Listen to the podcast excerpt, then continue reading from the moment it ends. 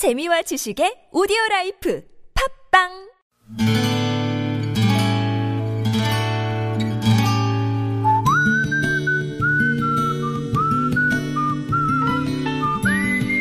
여러분 기억 속에서 여전히 반짝거리는 한 사람, 그 사람과의 추억을 떠올려 보는 시간, 당신이라는 참 좋은 사람. 오늘은 서울시 양천구 신정 7동에 사시는 김은숙 씨의 참 좋은 사람을 만나봅니다.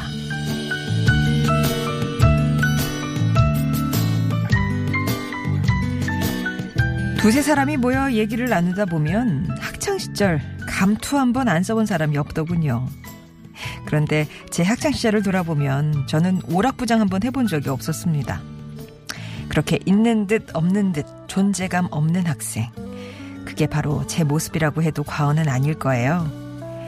그런 저에게도 지난 세월을 돌이켜 정말 제 이름 석자를 누군가에게 강력히 각인시키기 위한 노력을 아낌없이 기울이던 때가 있었습니다. 때는 바야흐로 1995년 3월. 막 고3이 된 우리는 그간의 흐트러진 몸과 마음을 다잡고 대학 입시라는 결승점을 향해 달리기 시작한 경주마와 다를 바가 없었죠. 그러나 제게 고3 교실은 그저 낯선 공간일 뿐이었습니다.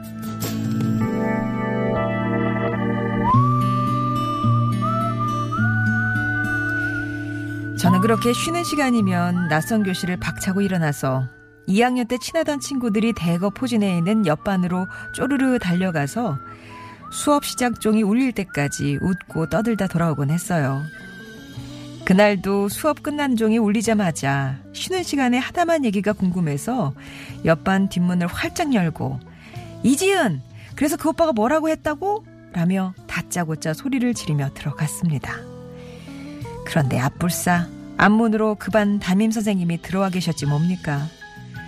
그날 엄청나게 혼이 난 후 남의 반에 와서 큰 소리로 떠들어대던 아이로 기억되는 게 두려워서 저를 변하게 만들었던 여고 시절 국어 선생님 이련 씨. 저는 당신이라는 참 좋은 사람 덕분에 처음이자 마지막으로 코피를 쏟아가며 국어 공부를 다 해봤네요.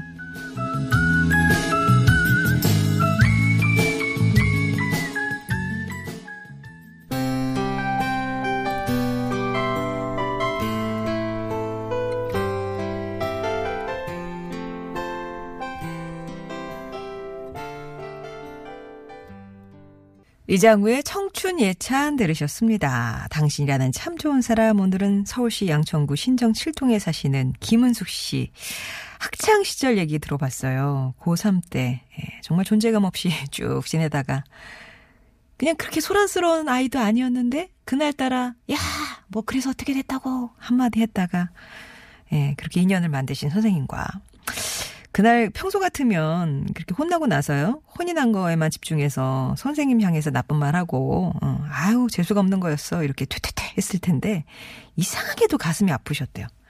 아, 이렇게 나 졸업하고 나면 그 선생님은 김은수이라는 애를 남의 반에 와서 생각 없이 떠들던 애로만 기억할 텐데, 그게 정말 싫다는 생각이 드셨답니다. 그래서 그날 밤 밤새 뒤척이다가 얻은 결론이 아 나에겐 아직 1년이란 시간이 있구나 이거였고요. 바로 이미지 세탁에 들어가셨대요.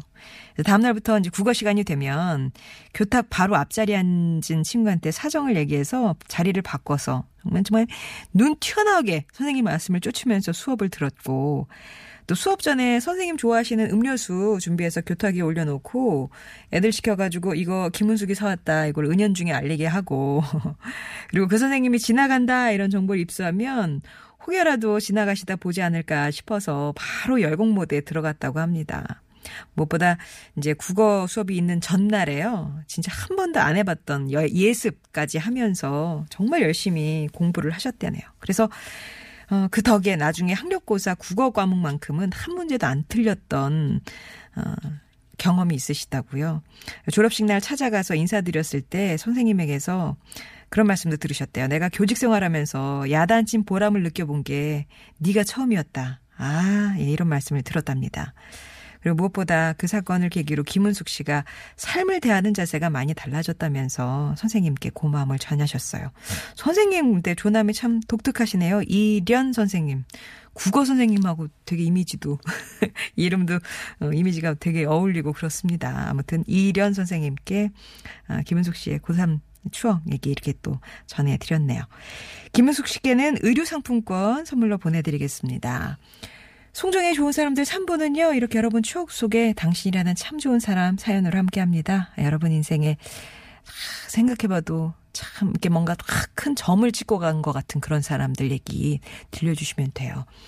뭐 이렇게 말하면 거창하지만 그냥 옛날 추억 얘기 하다 보면 누군가 하나는 떠오르지 않습니까? 그래서 추억 얘기 하나 들려주신다 생각하시면 아, 마음 편하게 참여하실 수 있지 않을까 싶습니다. 당신 참여라고만 참여 의사만 표시해 주시면 저희가 연락드릴 때 어떤 사연인지 말로 얘기해 주시면 되겠고요.